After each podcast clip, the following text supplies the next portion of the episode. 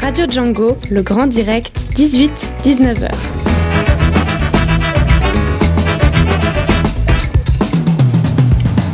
Bonsoir à toutes et bonsoir à tous, soyez les bienvenus pour ce nouveau numéro du Grand Direct de Radio Django. Cinq sujets au sommaire euh, pour cette émission. On va commencer euh, avec toi, Émilie. Euh, Nous allons parler d'une association qu'on connaît bien ici dans le Grand Direct, mais on n'a jamais réellement eu l'occasion d'en parler.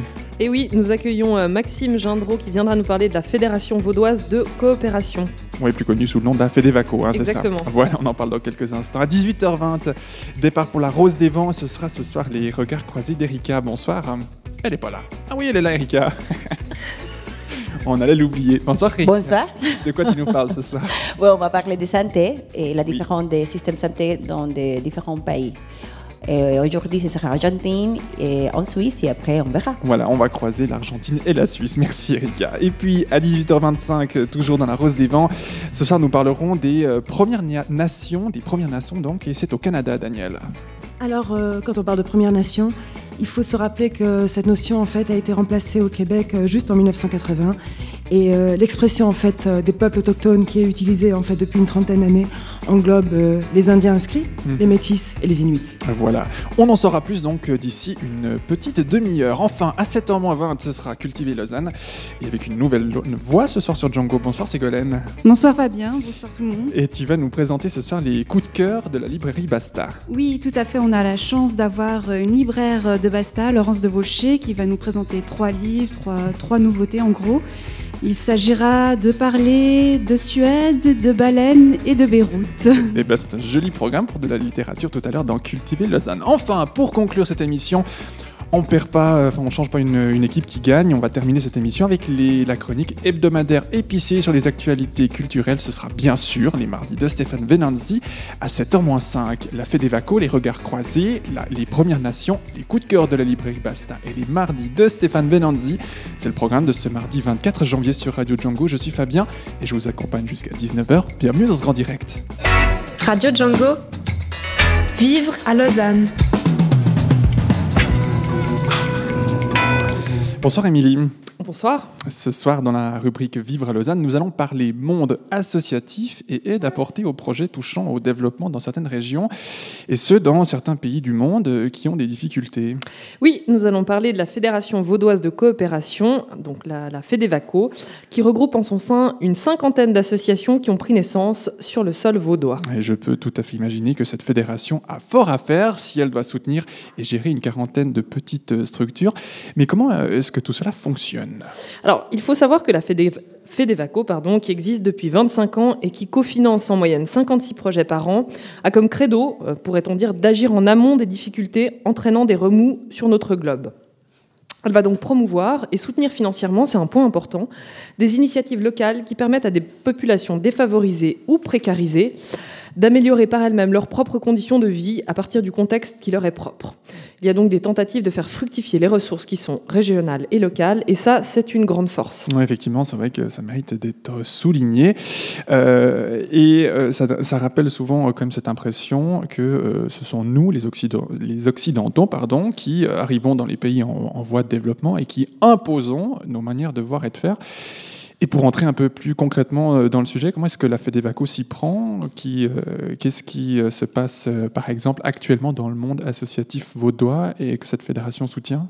Alors, pour te donner un exemple, la Fédévaco a récemment soutenu une association qui s'appelle Chrysalide et qui s'occupe des conditions de réinsertion d'anciens détenus au Togo, sachant que le taux de récidive en matière de criminalité est élevé, généralement du fait de l'absence de perspective professionnelle quand les gens quittent la prison.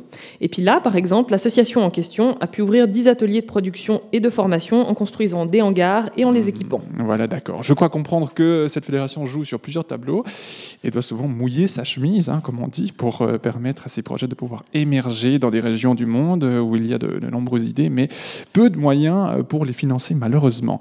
La personne qui sera le mieux à même de nous en parler ce soir, c'est Maxime Gindreau. Bonsoir. Bonsoir. Bienvenue sur Radio Django. Vous êtes chargé d'information à la FEDEVACO à Lausanne.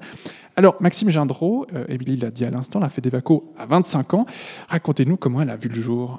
On a même un peu plus de 25 ans, puisque la Oui. FEDEVACO est née en 1989 euh, à, à l'initiative d'une petite vingtaine euh, d'organisations non gouvernementales.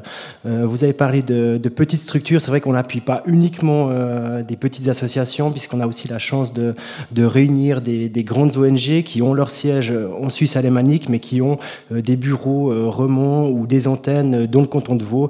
Et c'est donc à ce titre-là qu'elles sont membres de la FEDEVACO. Pas mal de ces ONG sont d'ailleurs à l'origine de, de la création de, de la fédération il y a plus de 25 ans. Elles ont décidé de se, se réunir, de se mettre ensemble, de, parce qu'on est plus fort ensemble. C'est ça le- notre credo aussi, pour essayer de, de lever des fonds publics et de convaincre les collectivités publiques de s'engager dans, dans le domaine de, de la coopération au développement. Donc, vous avez démarré tous ensemble en vous disant si on s'allie, on sera plus fort. Exactement. Et puis, alors, concrètement, ou un peu plus concrètement, admettons que nous travaillons au sein d'une association et puis que nous avons monté un projet en direction d'un pays en voie de développement, mais que nous avons besoin d'une aide financière euh, pour la mettre en œuvre. Comment ça marche le processus de cofinanciarisation? Alors c'est très louable comme, euh, comme euh, idée de, soutenir des projets de développement. La première, première étape, c'est d'être membre de, la fédération. Parce que la FEDEVACO, c'est pas un, bailleur de fonds, comme son nom l'indique, ça reste une fédération qui euh, est ouverte euh, aux adhésions euh, d'associations euh, qui ont leur siège ou des activités dans le canton de Vaud. Donc une fois qu'on est membre de, la FEDEVACO, on a la possibilité de, soumettre euh, des projets euh, pour financement. Euh, Ces projets euh, passent le, filtre d'une commission euh, qui est composée euh, d'experts bénévoles qui ont toutes et tous une large expérience euh, du travail de terrain. Ces experts euh, analysent, évaluent ces projets. Et une fois qu'ils sont jugés euh, pertinents et tenant la route, nous ensuite, au secrétariat, on va les proposer euh, à nos différents partenaires des collectivités publiques, donc une cinquantaine de communes vaudoises, six départements de l'État de Vaud. Vous avez mentionné tout à l'heure le projet de, de chrysalide au Togo. Euh, heureux hasard, depuis la fin de l'année dernière, le département des, institutions et de la sécurité de, de Béatrice Métro a décidé de s'engager à nos côtés. Donc désormais, on collabore avec six départements de l'État de Vaud sur sept. Il nous en reste plus qu'un à convaincre. Et sans oublier, bien, entendu, la Confédération, puisqu'on a un partenariat avec la Direction du développement et de la coopération. Concrètement, il vous amène quoi? De l'argent? Exactement. Que de l'argent. Que de l'argent, c'est déjà, ça reste quand même le, le nerf de la guerre, l'argent pour financer euh, ces actions solidaires euh, menées par la cinquantaine d'associations qui font euh, partie de la FEDEVACO.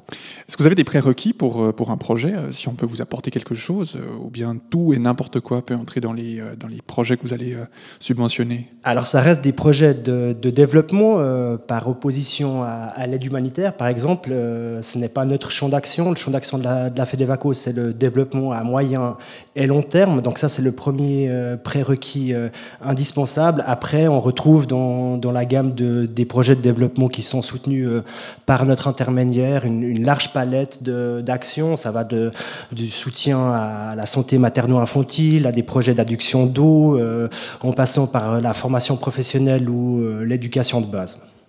Alors là, vous, nous dites que vous soutenez euh, notamment des projets euh, dans le domaine materno-infantile. Moi, j'ai aussi vu que vous aviez de nombreux projets sur, les droits des femmes. Euh, vous pouvez nous expliquer pourquoi? Alors c'est vrai que le, genre est un, thème transversal et la commission technique est attentive à ce que tous les projets euh, respectent euh, une l'égalité entre euh, hommes et femmes. Après, on a, c'est vrai que si on peut donner un exemple de, projet qui se focalise en particulier sur les, sur les femmes, il y en a un qui me vient là à, l'esprit, de, un, projet mené par Solidar Suisse au Salvador, si je ne fais erreur qui appuie euh, des coopératives qui sont essentiellement composées de femmes. Donc cet appui leur permet de, prendre en charge leur destin et d'appuyer leur communauté. Donc ça, c'est vraiment des, projets qui changent la vie euh, à l'échelle d'une communauté tout entière. Et ça, c'est des projets qui, qui valent l'appel d'être soutenus. vous, vous soutenez aussi de nombreux projets euh, au niveau environnemental, notamment agriculture biologique.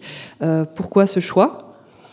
Alors c'est vrai que le, le droit de, se nourrir et le droit de se nourrir correctement, euh, que ce soit ici euh, ou ailleurs, ben, c'est, disons, dans la, dans la tendance actuelle aussi des, des projets qui sont soutenus par notre intermédiaire. Donc pour nous, c'est important que les populations euh, euh, qui sont essentiellement rurales, qui, qui, sont appuyées, que ce soit en, Afrique, en Amérique latine ou en Asie, puissent aussi produire le, leur propre aliment. D'accord. Et puis, vous avez aussi des projets contre les conflits ou pour lutter contre les conflits. Est-ce que vous vous rendez sur place? Alors la FEDEVACO n'est pas directement opérationnelle sur le, sur le terrain. Ce sont ces associations membres en, en partenariat avec le, des organisations locales qui sont responsables de la, de la, mise en œuvre des projets. Maintenant, depuis euh, deux ans, sauf erreur, on a mis en place une nouvelle procédure qui donne la possibilité à nos experts de, de la commission technique de participer à, l'évaluation euh, commune des projets. Donc on ne mène pas l'évaluation mais on participe à cette, à cette évaluation. Donc ça permet aussi euh, d'apporter un autre regard, euh, un, un, regard qui vient de, de la Suisse. Et puis alors, pour être bien sûr de comprendre, comment vous soutenez ces projets concrètement? Alors on a compris qu'il fallait être membre et puis qu'après il y a une possibilité de, financiarisation, mais il y a d'autres moyens de les soutenir aussi, j'imagine. Alors au-delà de l'aspect financier, c'est vrai qu'il y a tout un volet qui est peut-être moins connu euh, du grand public, c'est tout l'aspect euh, formation, formation continue, partage d'expérience qui est proposé aussi aux, associations membres. Donc on a toute une, gamme de, formations, euh, principalement en gestion de projet, mais aussi dans le domaine de la comptabilité, pour permettre aux associations d'ici de renforcer leurs compétences. La FEDEVACO, donc euh, vous êtes basé à Lausanne, hein, si mes informations sont bonnes. Euh, combien est-ce que vous comptez de collaborateurs? Alors c'est actuellement c'est 5 collaborateurs à, à, temps partiel pour un équivalent plein temps de 3,7 postes. Plus euh, on a la chance de bénéficier aussi de l'appui d'une stagiaire depuis quelques années qui travaille elle à 60%. Est-ce que vous acceptez également les bénévoles ou est-ce que vous comptez sur le, le, bénévolat pour le bon fonctionnement?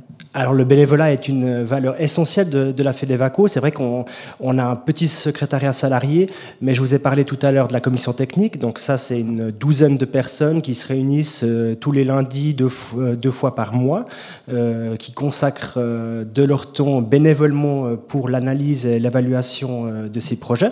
Donc cet engagement bénévole, si on rajoute aussi celui de notre comité, d'une des autres commissions qui composent la FEDEVACO, ça représente un peu plus de 4000 heures par année, donc c'est loin d'être négligeable. Maxime Gendreau, euh, vous êtes là avec nous ce soir pour parler de la FEDEVACO, vous êtes euh, chargé d'information. Euh, un des événements qui est toujours en lien avec la FEDEVACO, puisqu'on le connaît bien ici sur Radio Django et dans nos locaux à Pôle Sud, c'est le marché de Noël solidaire dont vous êtes un des acteurs principaux. Alors c'est vrai qu'on organise cette, cette, manifestation avec nos amis du Centre socioculturel Pôle Sud depuis euh, plus de dix ans. On a fêté la, dixième édition l'année passée. Hein. L'année passée, exactement. Mmh. Donc c'est vrai que c'est un de nos événements grand public euh, principaux euh, dans le cadre de, euh, de qu'on organise chaque année. C'est un, événement qui est né euh, il, y a, plus de dix ans euh, autour d'un verre à l'occasion du, mondial de foot. J'ai pas la paternité de cet événement, mais d'autres euh, qui sont autour de cette table, pas très loin à long. Je, pense en, particulier à, Fabio Cataneo, animateur socioculturel à, à Pôle Sud.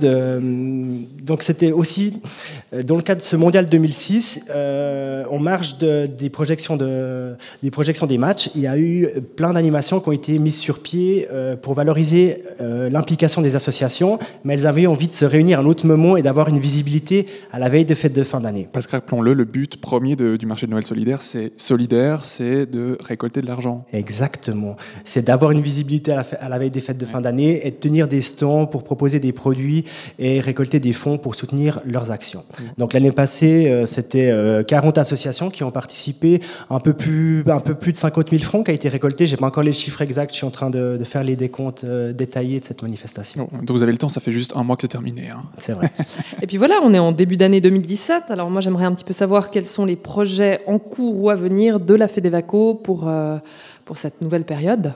Alors, on a pas mal de choses dans, dans le pipeline. Ça va de, de conférences à une une collaboration pour la deuxième année consécutive avec le Festival du film vert, puisqu'on remettra aussi un, un prix euh, Fedevaco le samedi euh, 4 mars lors de la soirée d'ouverture du, du Festival du film vert qui se tiendra tout au long du mois de, de mars. Je crois d'ailleurs que les, il y a plusieurs centres socioculturels qui sont associés, dont, euh, dont Pôle Sud. Euh, je vous parlais d'une conférence qui se tient euh, tout prochainement au CHUV, c'est le lundi euh, 6 février, oui, lundi 6 février, euh, en collaboration avec le département de la santé et le CHUV autour de, la- violence, avec une conférence intéressante et, euh, autour de la thérapie sociale et Charles Roseman, pour ceux qui connaissent, de l'Institut éponyme euh, à Berne. Voilà donc des, nombreuses activités qui ont lieu en, en 2017. On vous renvoie d'ailleurs, euh, si vous voulez avoir le programme complet sur votre site www.fedevaco.ch, un site qui recense également tous les projets que vous soutenez avec, avec des détails et des moyens de les soutenir également. Vous retrouvez tous les détails effectivement sur ce site. Euh, vous pouvez vous inscrire aussi à notre newsletter. Vous trouvez toutes les actions et autres événements euh, de nos associations membres qui se tiennent euh, dans le canton. Et puis si je peux me permettre une dernière euh, intervention en ce jour de, commémoration de l'indépendance vaudoise, c'est vrai qu'on va mener aussi parmi nos actions tout prochainement dans le cadre des, des élections cantonales de, de 2017 une petite action de sensibilisation aussi pour rappeler aux candidats au, au Grand Conseil au Conseil d'État euh, l'article constitutionnel qui encourage l'État et les communes vaudoises à s'impliquer dans, dans la coopération au développement parce que la solidarité internationale se passe aussi à l'échelle communale et cantonale. Eh ben, on retiendra cette euh, belle conclusion. Tout le monde est actionnaire finalement dans le développement euh, durable et commun. Exactement. Merci beaucoup, Maxime Gendreau, d'être venu nous parler ce soir de l'association, euh, l'association, pardon, la fédération, soyons totalement précis, la Fédévaco, où vous êtes euh, chargé de communication, chargé d'information, voilà.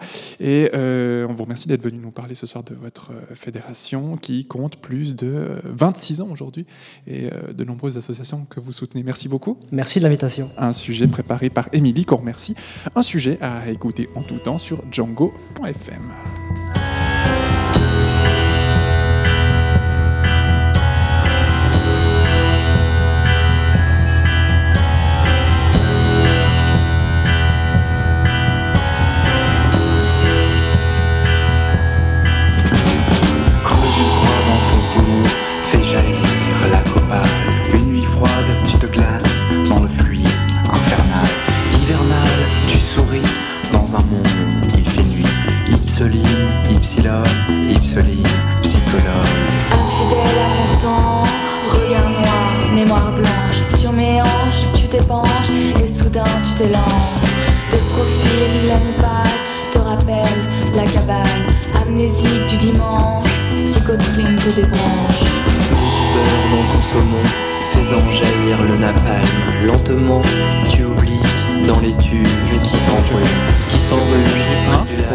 Tu téléphone, 1, 2, ressens 3, les 4, premiers 5, 6, 7, symptômes 8. et tu mets les pieds dans l'eau, noyé seul dans ton citron.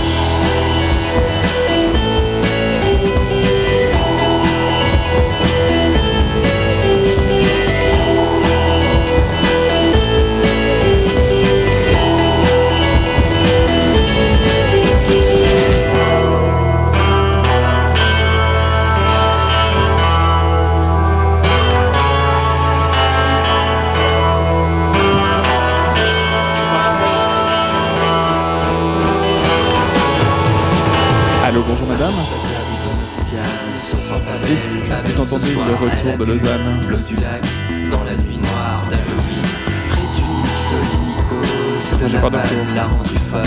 sais Ipsoline pas. te dégomme, hyponyme, épilogue, crépuscule, soporifice, alibis, loin, loin d'ici.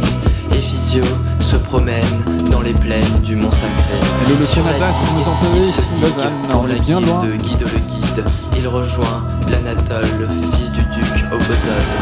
Au final, ne retient qu'un concept, puis réfère en toi Alice Krakovic. Hypnobis plus propanol, l'étuve la sauve puis l'abandonne. Ibrahim dit de Babylone, l'immole soudain sous l'adrénaline. 4.7 mol d'Ipsoline, fit de lui une vermine.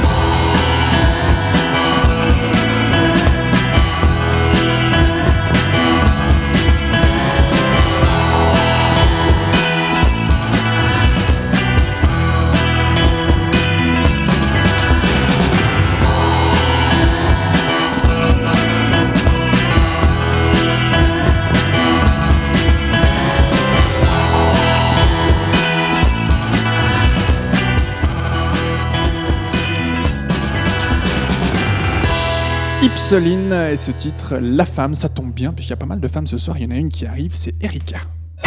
Radio Django, la rose des vents. Eh bien oui, on l'annonçait, la voici, la voilà pour les regards croisés. Bonsoir Erika. Bonsoir Fabien. Aujourd'hui, tu vas nous présenter un sujet assez complexe à aborder, n'est-ce pas? Oui, effectivement, nous allons d'un sujet bien conçu. Nous allons parler des systèmes de santé dans le monde.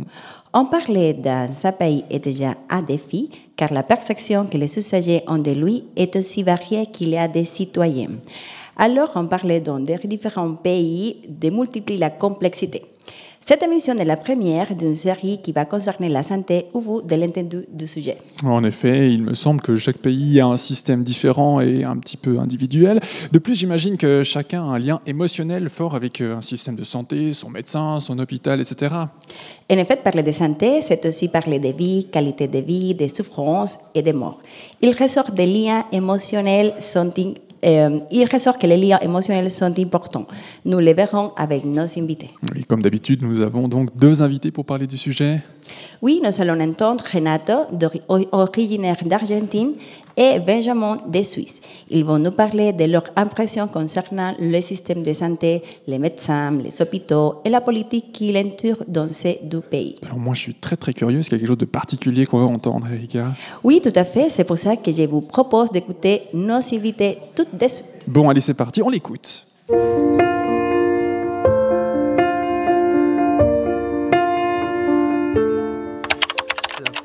Prénom, Renato, pays d'origine, Argentine. activité, Linguiste à retraite. activité préférée. Cinéma, musique, euh, logiciel libre. Smiles politely back at you.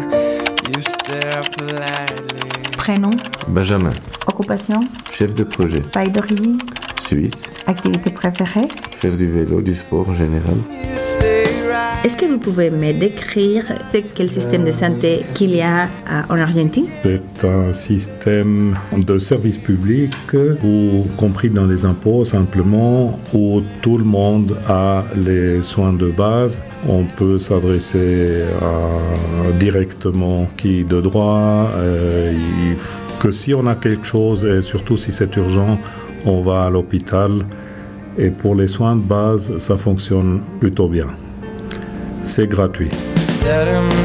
Oui, le système de santé suisse, c'est assez difficile à, à expliquer, je pense, comme beaucoup de systèmes de santé. Comme tout système de santé, il a, il a plusieurs unités. Il a, je pense, en premier lieu du personnel soignant des hôpitaux, un État qui garantit le système et le personnel soignant, et puis euh, des assurances. Dans le cas de la Suisse, c'est assez particulier parce que les assurances sont privées. C'est des caisses privées, comme une assurance de voiture, comme d'autres assurances, alors que dans beaucoup d'autres pays européens, ces assurances sont, sont publiques. Donc finalement, en tant que, en tant qu'usager ou patient, on va payer une assurance euh, maladie qui est privée, dont le prix peut varier en fonction de la région où on habite, un petit peu du système qu'on choisit, de la couverture qu'on choisit. Normalement, le prix doit être égalitaire, c'est-à-dire qu'il n'y a pas de différence entre sexe ni, ni en fonction de l'âge, un homme ou une femme. Par contre, tout dépend où j'habite, je ne vais pas payer la même chose. Après, lorsque lorsqu'on va au médecin, donc cette, euh, cette assurance va, va rembourser les, les différents frais, les différents frais encourus, soit directement, soit indirectement, soit directement en payant le médecin, soit directement en remboursant le, le patient, donc moi-même. Qu'il y a, c'est que on va pas mourir par faute de traitement, mais on va peut-être mourir euh, parce que la queue d'attente est très longue. Quand c'est le tour, euh, c'est trop tard peut-être. Et pour prévenir ces longues files d'attente et aussi pour avoir des soins, disons, complémentaires avec la technologie dernier cri ou comme ça, presque tout le monde, en tout cas dans les villes, euh, classe moyenne, etc., a des hum, assurances privées. C'est extrêmement répandu. Ces assurances privées coûtent évidemment quelque chose, mais c'est à la portée, Je- je sais ouais, pas on si va dire, de toute la classe moyenne. Et c'est quand même nettement plus cher, euh, nettement moins cher euh, qu'en Suisse. Bonjour Nicole. Le point vous êtes au positif, c'est Québec, que nous entendez l'État euh, Si vous nous possède entendez, le vous pouvez système dire de un santé, petit mot pour qu'on c'est-à-dire puisse possède contrôler la les ligne. hôpitaux et est l'employeur des, Et ce sera à du nous personnel d'ici soignant, trois minutes. mais n'a pas l'assurance privée, donc il ne va pas couvrir Vous nous dites un tous petit les mot, déficits. quoi, il juste n'y aura pas bonjour, autant vous êtes de pas à déficits l'antenne, que peut-être euh, dans d'autres pays. Vu qu'une partie est privée, la partie privée regarde pour être bénéficiaire et ne, ne produit pas de dette pour l'État. Notre avantage, c'est que il- c'est un système, on va dire, assez neutre. C'est-à-dire qu'il y a un cadre légal et les assurances doivent rembourser selon ce cadre légal. Il peut toujours y avoir des conflits, mais il n'y a pas de partie prenante comme euh, le médecin si n'est pas employé de l'assurance, c'est pas le même employeur. On peut euh, imaginer que si l'assurance paye, paye le médecin, elle va regarder pour que ça lui coûte le moins cher possible et faire pression peut-être sur le patient ou sur le médecin ou mettre des objectifs. Donc il est relativement neutre, il y a plusieurs parties. Bon, ce qui est positif en Suisse, c'est qu'on peut expérimenter avec des choses euh, vraiment nouvelles. Ouais, enfin, avec, avec des techniques assez récentes, on peut contribuer au progrès de la médecine. De la médecine. Ouais, je pense par exemple à les ultrasons focalisés par Emery. Euh, mais je pense aussi à des choses qui sont faites avec les soins palliatifs. Je pense aussi à toutes sortes de choses qu'on a ici pour essayer de garder les gens le plus longtemps possible à la maison avec les CMS et d'autres prestations. C'est pas mal développé dans un endroit comme Lausanne. Ça, c'est bien. Euh, ce qui est évidemment moins bien, c'est que tout ça a un prix et puis on a probablement la médecine la plus chère du monde ici. Bah, le, ser- le service est bon, le niveau de médecine est bon. Par contre, il est, il est, il est très cher comparé à l'étranger. Même en tant qu'usager, on voit les factures. C'est relativement cher, alors qu'en France, une consultation médicale va coûter 35 euros, 25 euros. Ici, ça coûte 180, 200 francs. On peut dire que c'est relativement cher. Les salaires sont plus élevés en Suisse, mais c'est- cher en absolu. Et en plus, l'État a voulu pendant plusieurs années euh, diminuer le nombre de médecins et réduire le nombre de médecins formés et de personnel soignant aussi formés donc dans les universités pour en avoir moins, mm, car il y avait une théorie selon laquelle plus il y avait de médecins, plus les gens allaient consommer des services médicaux. Et finalement, on est dans un, dans un pays avec une pénurie de personnel médical.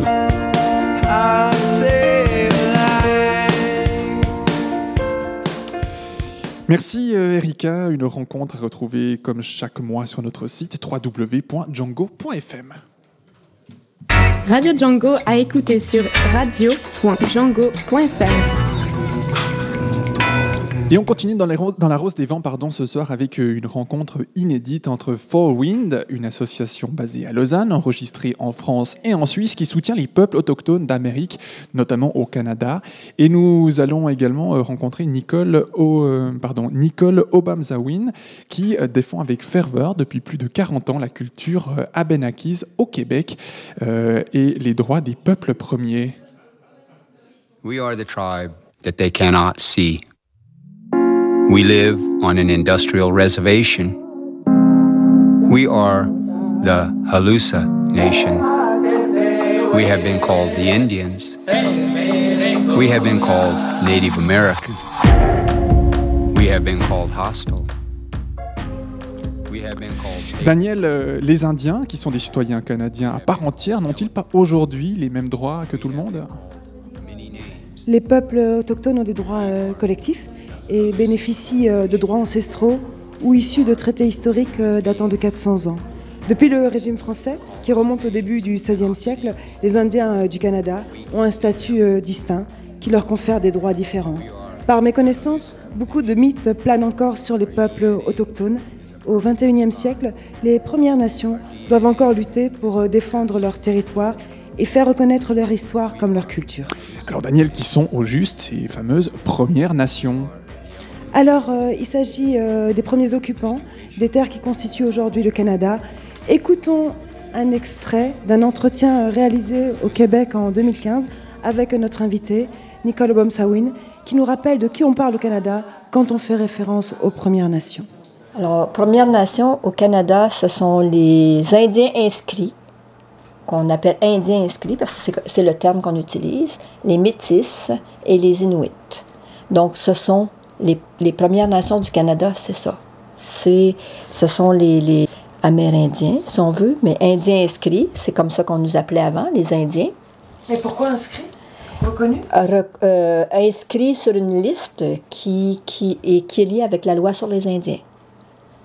Ça, c'est un petit peu retard parce que moi, je dirais que euh, on n'a pas besoin de sa- de- d'être inscrit sur une liste pour savoir qui on est, puis tout ça. Mais ça, c'est philosophiquement, là. Mais selon le, le- le gouvernement canadien, c'est lui qui détermine encore aujourd'hui qui sont les Autochtones et qui ne l'est pas. Et ce ne sont pas les, les communautés, ce ne sont pas les, les, euh, les membres des gens des, des- des- des Premières Nations qui déterminent qui sont leurs membres. Ce sont encore aujourd'hui, c'est le gouvernement canadien qui dit que tu On es est- un autochtone ou que tu ne l'es pas. Oui, c'est un- ça fait partie des luttes et des revendications aujourd'hui. Et pour en parler ce soir, euh, nous avons le plaisir de recevoir euh, Nicole, euh, qui est par téléphone normalement avec nous en direct de Odanak. Bonsoir Nicole. Nicole est-elle avec nous en direct de l'autre continent? Bonsoir Nicole. Non, j'ai l'impression qu'on a un petit souci technique de connexion avec euh, le Québec. Bon, là-bas, c'est le matin. Euh, ça devrait pourtant passer. Bon, on va essayer de rétablir la connexion. Je regarde Nico, il va regarder, il va, faire, euh, il va voir ce qu'on peut faire. À nos côtés, Ménal, bonsoir. Bonsoir. Vous, vous êtes avec nous puisque vous êtes ici à Lausanne. Vous êtes secrétaire de l'association Four Winds et vous êtes membre de son comité. Vous êtes. euh, non, pardon, l'objectif. Oh, non, bah, directement aux objectifs de l'association Four Winds. Vous pouvez peut-être nous les donner en quelques mots Bah, L'objectif, c'est de faire connaître l'historique, les traditions, les combats, les droits de, le droit de vivre, la façon de vivre, enfin, les peuples amérindiens, tout ça à travers notre association. C'est surtout une association culturelle euh, et non politique. Voilà, le but de l'association Four Winds est de créer des ponts entre les, euh, entre les peuples autochtones euh, des Amériques. Exactement. Enfin, nord, sud, tout le monde. On reste centré sur l'Amérique du Nord. hein. oui, Québec. Québec uniquement. Enfin, là, maintenant, dans l'émission. Oui, bien sûr, non, mais globalement, votre association Four Winds. Non, non, non, c'est vraiment tout le monde. C'est Amérique du Nord, Amérique du Sud. C'est... Il n'y a pas vraiment de distinction. D'accord. Dans quel contexte est née votre, euh, votre fondation euh, Four Winds en Suisse euh Alors, c'est une histoire d'amitié. Enfin, pour faire simple et court, c'est deux copains qui sont partis l'un au Canada et l'autre aux États-Unis. Et en revenant en Suisse, en fait, ils ont partagé leur expérience. Ils se sont dit, bah, et pourquoi on ne partagerait pas ça avec les gens, en fait? Et pourquoi on ne leur montrerait pas autre chose que ce qu'on voit dans les films? Mhm. Euh, Et puis, c'est très spontané. C'est comme ça que l'association est née. Et c'était très spontanément, il y a Ouais. 20 ans précisément. Exactement. Vous étiez déjà là à l'époque? Non. Vous l'avez rejoint après Euh, je, je suis encore jeune, je suis encore un bébé, moi, par rapport à la, au, au membre fondateur de, de l'association. non, je suis arrivée il y a deux ans, donc euh, vous êtes, vous êtes une raison. Qu'est-ce qui vous a justement euh, porté, Mélane euh, Vous êtes donc euh, suissesse. Qu'est-ce qui vous a poussé à, à devenir membre de Four Winds? Alors, ben, moi, je suis un peu arrivée par hasard. Enfin, franchement. Ouais, Vous avez eu de la lumière, vous êtes rentré Voilà, c'est ça. J'ai vu la lumière au bout du couloir et je me suis dit, vas-y, tu peux y aller. Ah, ah. Non, mais en fait, c'est par, euh, comment dire, par mon propre bagage culturel déjà, parce que je suis à moitié suissesse et à moitié irakienne. Et euh, du côté irakien, je viens moi-même d'une tribu. Donc, euh, de ce fait-là, je m'intéresse aux, aux minorités, on va dire. Et euh, j'avoue qu'un certain jeu vidéo m'a a titillé à ma curiosité. Je peux pas le citer parce qu'on peut pas faire de pub. Mais non si, allez-y, on peut, nous. non, non, c'est un fameux jeu d'Ubisoft. Les gens reconnaîtront. D'accord. Et euh, du coup, en fait, euh, ça a titillé mon intérêt. Puis, Uh-huh. euh, et je me suis dit, bah, qu'est-ce qu'il y a par ici qui pourrait, euh, comment dire Ouais, je, je voulais trouver une- un organisme, des gens qui, qui puissent partager euh, le même intérêt que moi. Puis j'ai cherché un petit peu. euh, Je me suis liée d'amitié avec la secrétaire de l'époque, euh, Christine, que je salue déjà. Et, euh, et puis voilà. Alors, expliquez-nous peut-être, euh, profitons de, de ces quelques instants, pendant que la, la technique va nous relier Oui. avec Nicole hein, sur l'autre continent, on le rappelle. Euh, Four Winds, donc cette association qui permet de, de joindre de cultures, plusieurs cultures finalement en Amérique. Expliquez-nous concrètement qu'est-ce que vous faites. Alors, on donne des conférences, on fait des powwows euh, authentiques, hein, ouais, ça, sans les indianeurs, hein, ce qu'on appelle les indianeurs. Je ne sais pas si vous connaissez Non, ce terme-là. Ce sont euh, des gens européens qui s'approprient des, des cultures amérindiennes tellement fortement qu'ils se croient eux-mêmes indiens. Alors c'est très spécifique en général euh, à l'Allemagne parce que ben il y a eu euh, les deux guerres et puis beaucoup de ces soldats américains étaient amérindiens. Et du coup, euh, je sais pas, il y a une espèce de d'effervescence autour de ça. Euh, D'ailleurs, il y a, si vous êtes vraiment intéressé, je vous invite à aller voir sur YouTube où il y a des films à ce sujet-là. Donc, alors, revenons concrètement à, vos activités, ce Oui, que vous faites avec Four Winds. euh, Donc les conférences, Les euh, conférences, voilà. Et plein d'autres choses, des films, des expositions. Et Euh, Alors, je- voilà, on Daniel. reviendra sur euh, ce sujet euh, au mois de février, lors du troisième volet, pour euh, découvrir justement la, la culture amérindienne. Mais Mélane, vous êtes suisse. Qu'est-ce qui vous... Mélane, vous êtes Ménal. suisse. Pardon. Qu'est-ce qui vous a conduit à devenir membre de Four Winds? Alors, bah, c'est ce que je- j'expliquais tout à l'heure. En fait, c'est euh, c'est venu par hasard. Ah. Hop là, il y a des... Alors, écoutez. La on connexion va- est-elle faite Euh, la con- en- Alors on va regarder avec Nico. Voilà, on va continuer à parler de, de, de cette association. Donc on était, euh, on est- je, je vous pose la question qu'est-ce que vous faites concrètement Donc vous me disiez des conférences. Vous, vous- votre but premier est de euh, d'entrer en contact avec les gens, de leur expliquer la situation finalement? Mm, Bah, notre but premier, c'est vraiment de faire découvrir déjà leur culture. Mhm. Et euh, à travers ça, également aussi expliquer, bah ouais, l'Amérindien, c'est pas que euh, avec les plumes et puis dans son tipi, non, c'est il y a d'autres réalités et qu'il faut aborder. D'accord. Voilà. Je jette un petit coup d'œil à notre technicien Nico. Est-ce qu'il y a du nouveau pour cette connexion? Il nous fait signe que oui. Ouais. Alors on va essayer de retrouver Nicole si elle nous a rejoint. Bonsoir Nicole. Bonsoir. Merveilleux, vous êtes avec nous euh, en direct de Odanak. Euh, Bienvenue sur euh, les ondes de Radio Django. Vous êtes euh, indienne, vous êtes originaire d'Odanak, je le disais à l'instant, vous habitez toujours. C'est une réserve amérindienne Abénakis du Québec. Vous êtes anthropologue et muséologue de formation. Et vous êtes également responsable des relations autochtones inter-réserves et internationales. Quand on vous dit Four Winds, qu'est-ce que vous nous dites, Nicole?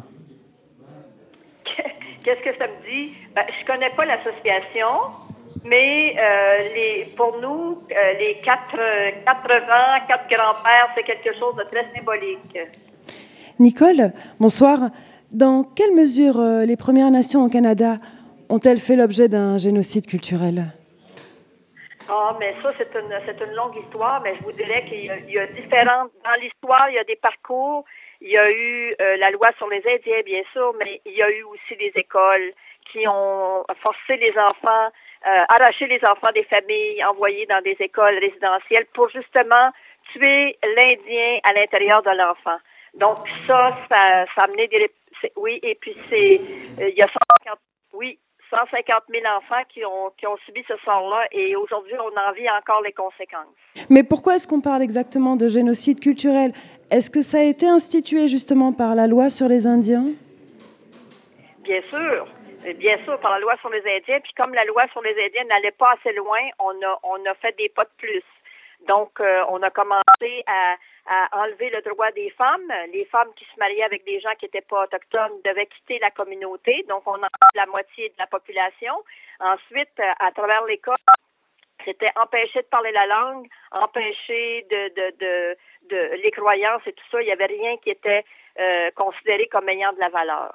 Mais qu'est-ce qui est à l'origine de cette loi sur les Indiens? Est-ce que c'était le régime euh, britannique ou le régime français? Ben, euh, c'est pas, c'est, c'est la combinaison des deux parce que au Canada, vous savez, on a deux. Le crédit de votre carte est presque épuisé. Voilà. Nicole, on, on- on va devoir faire court avec vous malheureusement parce que c'est vrai que la technique est un petit peu laborieuse ce soir. On vous remercie beaucoup de nous avoir dit quelques mots et puis on aura l'occasion de se retrouver très bientôt pour euh, un prochain sujet. Oui, j'espère. Merci beaucoup, Nicole. Merci Au revoir, merci.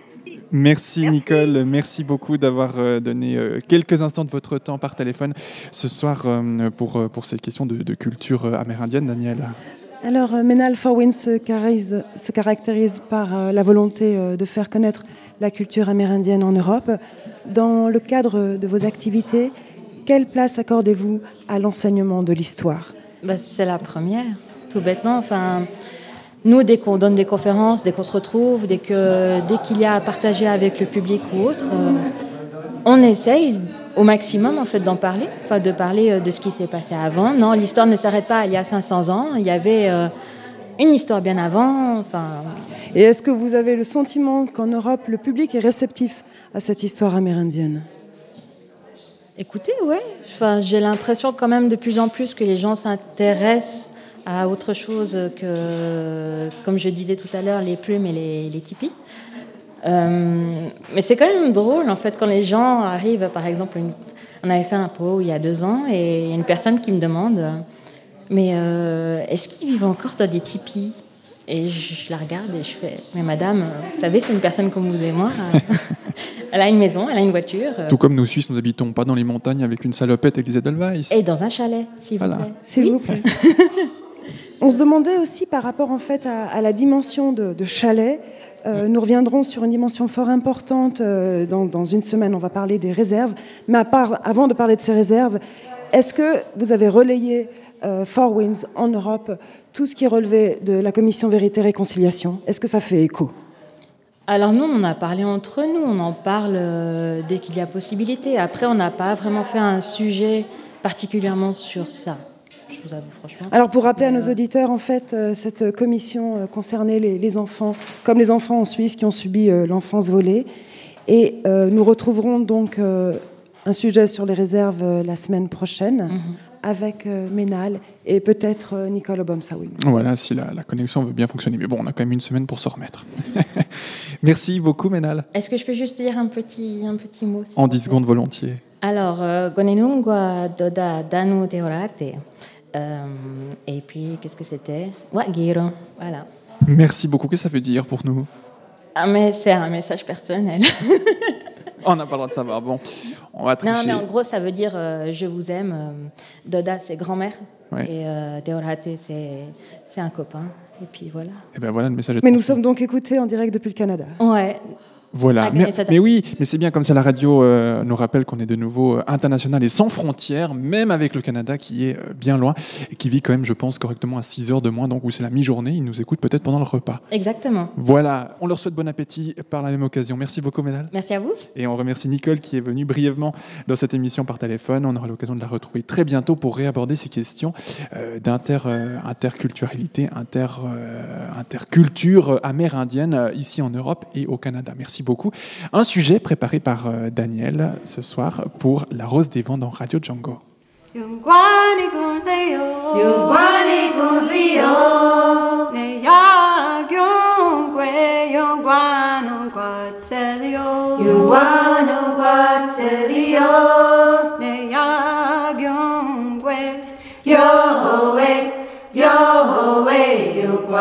Stancelaya, Neyadungwe. Ayo, ayo, ayo, howeya. Ayo, howeya. We hana yo. Weya he, weya he, weya he. We hana yo, weya he, weya he, weya he. Deo delitzelane, neyadungwe. Nea Gungue. Yungwane Gunleo. Yungwane Gunleo. Nea Gungue. Yungwano Guatselio. Yungwano Guatselio. Nea Gungue. Yoe. Yoe. Yungwazatstan Selaya. Nea Gungue. Nea Gungue.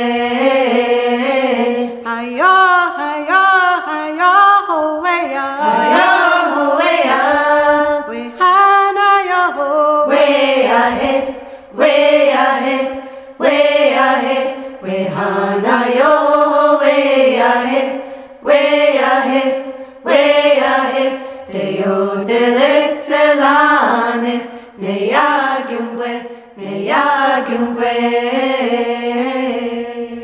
Woman's Power Song, c'est ce titre qui nous est proposé euh, de gospel pour clore cette première émission amérindienne. Radio Django. Culture. 18h40, euh, presque 4 minutes dans la rubrique Cultiver Lausanne. Ce soir, on vous propose de découvrir les coups de cœur de Basta. C'est une sélection de livres faite par la librairie solidaire et indépendante du, du quartier de Chaudron de Lausanne, Ségolène. Oui, tout à fait, Bastien. Effectivement, c'est trois livres que Basta a choisis, trois nouveautés ou presque. En effet, ce sont des livres qui, qui, qui touchent et qui permettent en fait de s'évader. Ça apporte plus qu'une simple histoire. Et ce soir, euh, nous sommes très heureux de, se- de recevoir euh, une libraire, Laurence de Volchier. Bonsoir. Bonsoir. Bienvenue une nouvelle fois sur les ondes de, de Radio Django. Euh, vous nous avez apporté ce soir trois livres. On les a ici sur, euh, sur la table. Le premier, il s'agit de Daisy Sister de Henning Mankell, euh, pardon, aux éditions Pocket. Le second, juste à côté, c'est La baleine thébaïde de Pierre euh, Raufast aux éditions Alma. Et puis le troisième, ici, qu'on a dans les mains, c'est euh, Les vies de papier de euh, Rabbi Alameddin, qu'on peut trouver aux éditions de l'Escale. Commençons peut-être euh, par le premier, si vous voulez bien, Laurence. Daisy Sister.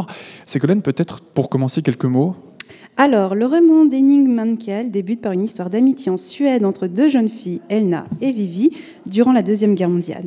Ayant soif d'aventure et d'expérience, les deux amis décident un jour de partir à bicyclette du côté de la frontière norvégienne, alors occupée par les nazis. Les adolescentes passent une soirée avec des soldats. Malheureusement, cette dernière tournera mal et de cette fameuse soirée naîtra Evior. On suivra alors la vie d'Elna et de sa fille Evior durant la- la période d'après-guerre, année ponctuée d'émancipation, de lutte pour les droits sociaux et qui verront également émerger le fameux modèle suédois.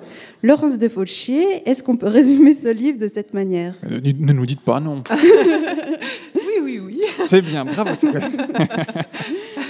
Alors effectivement, ça- ça- quand, on le, quand on le présente de la sorte, ou euh, quand on lit le compte-rendu, on s'aperçoit que on se dit ça n'a pas l'air drôle, mais il faut, il faut lire, euh, il faut, il faut avoir une lecture au-delà de, de l'apparence, parce que c'est vraiment un, livre magnifique, extrêmement poignant où, euh, comme vous l'avez dit tout à l'heure, euh, cette correspondance entre ces jeunes filles au départ, qui, qui vont, qui vont être le, point de départ de toute l'histoire, elle est, elle, est, elle, est, elle est magnifique. Elles échangent des fleurs séchées, elles s'interrogent sur leurs rêves d'avenir.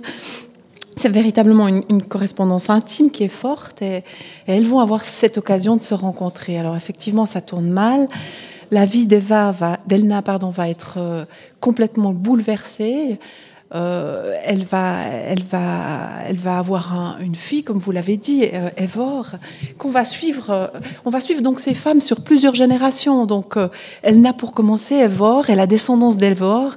Donc, c'est assez remarquable de, pouvoir voir ce qui se passe après un drame comme celui-ci, et, aussi tout- toute la lutte acharnée que ces femmes euh, vont mettre pour s'en sortir. Et c'est véritablement touchant. Moi, c'est particulièrement ça qui m'a touchée, c'est cet aspect euh, de l'émancipation de la femme, où c'est une émancipation qui est pas seulement euh, pour leur propre survie, mais aussi, je, veux dire, je pense à Evor, par exemple, c'est aussi une émancipation qu'elle a pour se distancer de sa mère, et puis et puis aussi après toutes ces femmes dans le monde du travail où elles sont seules à élever ses enfants, c'est assez grandiose, quoi. Est-ce que c'est un livre qui peut aussi être lu par, euh, par des hommes? Absolument. D'ailleurs, c'est- ça a été écrit par un homme. Oui, je sais bien, mais Henning Mankell, évidemment. Mais euh, est-ce qu'il s'adresse aussi aux hommes? Est-ce que c'est pas une littérature qui serait plutôt féminine, féministe? Alors, moi, je le vois pas comme ça, dans la mesure où, euh, pour en revenir à l'auteur aussi, on le connaît bien pour son inspecteur Wallander. hein. Il a, d'ailleurs, ça c'est intéressant parce que c'est son tout premier roman. C'est le premier qu'il a publié. Et après, il était, euh, il a eu sa notoriété euh, pour ses romans policiers euh, avec l'inspecteur Wallander. Mais, mais ce roman en sent déjà toute sa, toute sa capacité à nous faire passer des messages, des messages profonds, comme, comme il le fait aussi dans son, ses romans policiers. Non, ça peut être par un- vraiment par des hommes aussi. Bon, bah, c'est- voilà, c'est une bonne nouvelle comme, euh, comme lecture de, de ce printemps. On rappelle donc ce livre, Daisy Sister de Henning Mankell, qui est publié aux éditions euh, du Seuil, hein, si je lis bien la première page. Effectivement, euh, Voilà. initialement au seuil et puis en poche chez Pocket. Chez crois. Pocket, Ouais. voilà. Et puis ça, vous avez, vous avez de toute façon l'édition chez vous. Euh, un deuxième livre que vous nous avez apporté ce soir, euh, Laurence, s'appelle La baleine thébaïde. Ségolène, un mot Oui, Fabien. Alors, je vous vois froncer les sourcils. Je me Oui. suis également demandé ce que signifiait le mot thébaïde. Alors, j'ai ressorti mon vieux Robert, donc euh, non pas celui qui est sur le canapé chez moi, mais plutôt dans ma bibliothèque. Non, en fait, plus exactement, j'ai tapé le mot dans Google et je suis tombée sur les définitions suivantes. Poème épique d'auteur inconnu de la Grèce antique, désert égyptien dans lequel Antoine le Grand, premier ermite chrétien, serait né, ou encore dans la littérature, cela signifie lieu isolé, propre à la méditation. Oui, ça m'avance beaucoup, beaucoup. Euh, Bon, Quel le lien avec ce livre? Bon, bref, en deux mots, La baleine Thébaï de Pierre Rofaste euh, fait, parle des aventures d'un jeune Français nommé Richeville, diplômé d'une haute école de commerce, qui décide de devenir mousse dans une expédition scientifique partie à la recherche d'une mystérieuse baleine. La vie de Richeville en sera bouleversée et se soldera par la création d'une start-up de baleines de piscine. Est-ce qu'il n'y aurait pas un petit côté Moby Dick dans le roman de Pierre Rofaste, Laurence Tout à fait. C'est vraiment le, le- le personnage principal. Euh, il, est, vraiment épris de, mer. euh, il, a, une passion maritime comme ça qui est, profonde. Et comme vous le disiez, il se- s'embarque sur ce bateau, ne sachant pas trop quoi, à quoi s'attendre sur cette première mission. Et il part avec tous ses rêves. C'est un personnage totalement idé- idéaliste. Puis il va être bien déçu de ce qui va se passer. Je ne vais pas vous pouvoir vous donner, euh, vous raconter le livre, je veux dire le, contenu du livre, parce que sinon vous ne le lirez pas. Mais suite à cette, euh, cette épopée, euh, eh ben, il va, il va vivre d'autres choses. Mais ce qui est d'intéressant dans ce, dans ce livre, c'est que l'intrigue, est vraiment déjantée, rocambolesque. Il n'y a pas de problème. Elle est irréaliste, mais elle est très très bien construite parce que l'auteur est un scientifique. Donc il, sait- il y a vraiment un début, une fin, euh, une imagination débordante. Et puis, euh, et puis il, nous fait, il nous fait passer vraiment d'excellents moments.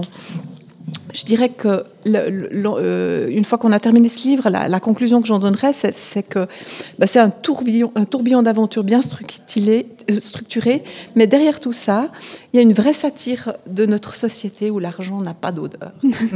Oui, et avec un prénom Richeville, euh, ça veut tout dire. déjanté, c'est génial.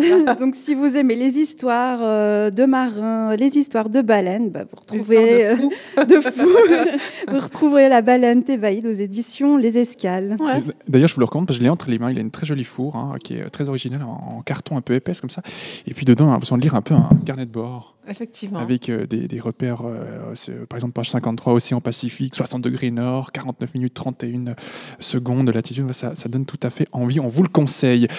Un troisième livre, euh, Laurence de Volchier, que vous nous avez apporté ce soir, euh, c'est Les vies de papier. Oui, alors c'est une très jolie histoire d'une Libanaise béroutine de 72 ans, Alia Saleh, euh, solitaire et ancienne libraire passionnée de littérature, vivant par procuration à travers ses lectures et passant ses journées à traduire en arabe ses romanciers préférés. Mais un jour, un bouleversant événement va faire basculer son quotidien. Laurence de Volchier, là encore, pourquoi est-ce un coup de cœur? Ah, c'est une véritable histoire d'amour, un hymne à la littérature, une déclaration d'amour à la littérature. Cette femme, de nouveau atypique, elle est un peu à contre-courant, elle se bat pour ses droits, elle a été répudiée par son mari très jeune, mariée très jeune, elle a gardé l'appartement familial, eu un job de libraire, c'est vrai, mais la lecture et la littérature, c'est sa respiration, et c'est sa, sa raison d'exister. Chaque année, elle se donne comme objectif de traduire euh, un roman qu'elle empile dans des petites boîtes dans une chambre. C'est très poétique, c'est remarquable et surtout c'est très très érudit. Personnellement, je veux dire, c'est sa façon de lutter contre la guerre quelque part, de, de- de trouver une raison de vivre. échappatoire Ouais, absolument. Ouais. Et euh, c'est- très très bien construit. On y découvre son quotidien, des petites choses. Mais euh, entre ces petites choses, elle nous parle de ses auteurs et de son amour pour eux. Et moi, j'ai découvert des tas de peintres. Ça m'a donné envie de lire Anna Karenine. C'est vraiment très euh, très érudit. Maintenant, pas forcément recommandable pour euh, une première lecture pour un adolescent, plutôt à, à quelqu'un qui aime- Pourquoi? Parce que le vocabulaire est complexe. non, mais parce que peut-être que ça va les ennuyer, toutes ces références. Mais quelqu'un qui... euh, Pour initier. Voilà, pour initier, effectivement. Donc euh, oui, rappelons également que le livre de Rabir euh, Alameddine, euh, donc Les vies de papier, s'est vu décerner le prix Féminin étranger 2016. ouais, c'est juste. C'est important de le noter. Ouais, ça apporte quelque chose à un livre quand il a un prix de ce style.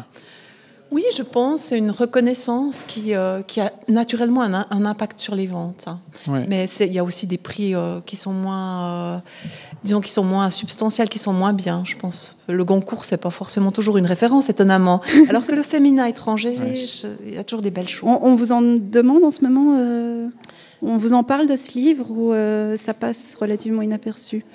Alors, euh, on me le demande Non, encore. Ah, Ouais, tant ouais, On rappelle donc euh, les trois ouvrages euh, qui étaient les coups de cœur de la librairie Basta et de, vous, Laurence de Vaucher, ce soir. Euh, Daisy Sister de Henning Mankell aux éditions Pocket, La baleine thébaïde de Pierre Raff- Raufast, oui c'est ça je lis juste, audition, aux éditions Alma, et puis La vie des papiers de Rabir Alameddin, qu'on peut trouver aux éditions Les Escales. On vous met tous les liens sur notre site django.fm, et puis on vous renvoie bien sûr à votre librairie euh, Qui se trouve au chemin du Petit Rocher 4, dans le quartier de Chaudron à Lausanne, et vous y trouverez Laurence notamment, mais avec vos collègues, où vous ferez toujours un plaisir de nous renseigner et Ah, de nous suggérer. oui, mais oui.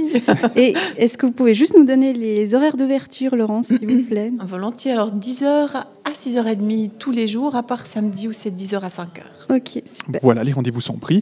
Toutes les infos sur votre site Euh, oui, il est en mutation en ce moment, donc il n'est pas tout à fait au point, mais on va, on va, on va faire en sorte que ce soit bientôt euh, opérationnel. opérationnel de nouveau et puis qu'on puisse retrouver toutes les informations nécessaires dessus. Mais bon, on vous les donne, nous, en direct.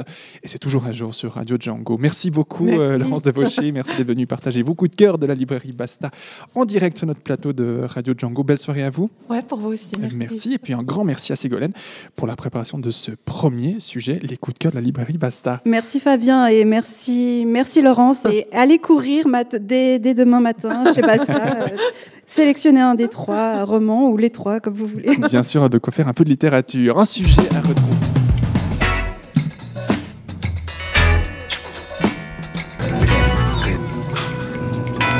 Sujet à retrouver bien sûr avec toutes les références sur notre site django.fm. 100 ans de dadaïsme, un, moment né, un mouvement né pardon, en 1915 en Allemagne qui se déplace à Zurich en 1916.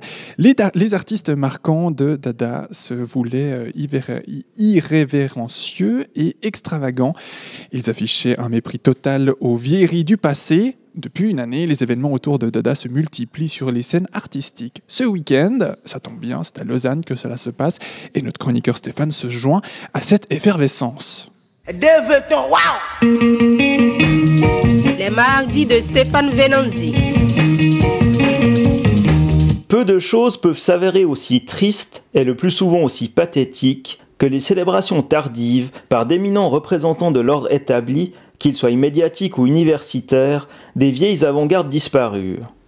Ainsi, je ne sais trop que penser de la table ronde, intitulée Dada et alors, qui se tiendra samedi 28 janvier à 14h à la grange de Dorigny, en ouverture du week-end justement consacré au premier centenaire du mouvement dadaïste. C'est parce que la foule est masse inerte, incompréhensive et passive qu'il faut la frapper. Mais qu'est-ce que vous faites tous ici? Majornihaar. Parqués comme des huîtres sérieuses. Je me refuse à continuer la conversation. En revanche, ayant eu la bonne fortune d'en apprécier une captation sur l'écran de mon ordinateur, je peux d'ores et déjà vous affirmer toute la sympathie que j'éprouve à l'égard du spectacle de Geneviève Pasquier qui suivra à 17h au même endroit. Dada ou le décrassage des idées reçues, c'est le titre de la pièce, est en effet un assemblage décapant d'audace visuelle et sonore, d'une drôlerie souvent absurde, qui brasse extraits de manifestes provocateurs, poèmes phonétiques et autres bravades politico-littéraires, ainsi qu'un bout des mamelles de Tirésias de Guillaume Apollinaire, drame féministe brocardant avant l'heure le gendrisme.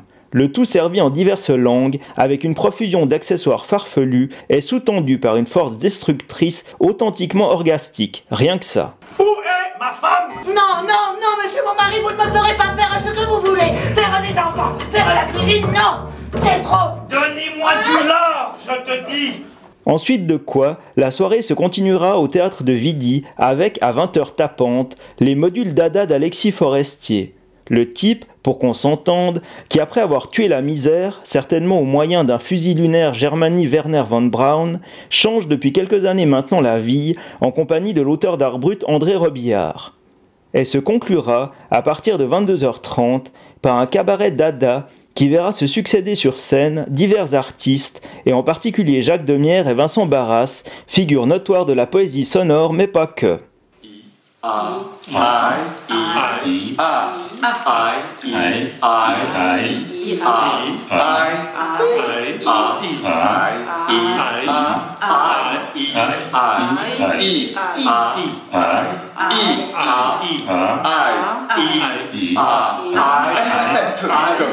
Moi, je trouve que ça c'est bien qu'il y ait des mots quand même. Vous savez donc désormais quoi faire de votre week-end. À la semaine prochaine. Les de Stéphane Venanzi.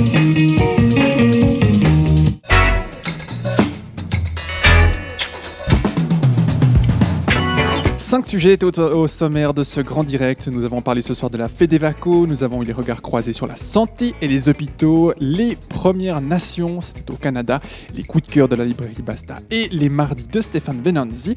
Tous ces sujets sont à retrouver en podcast sur notre site www.django.fm. La semaine prochaine, nous parlerons de naturalisation pour la troisième génération. Ça tombe bien, c'est d'actualité avec les votations du 12 février prochain. Et puis, nous parlerons également théâtre avec Émilie Blazer et la compagnie La Distillerie. De rendez-vous donc mardi prochain sur le coup des 18h pour un nouveau grand direct. Mais dans l'immédiat, je vous souhaite une très belle soirée à l'écoute de nos programmes. Il est précisément 19h.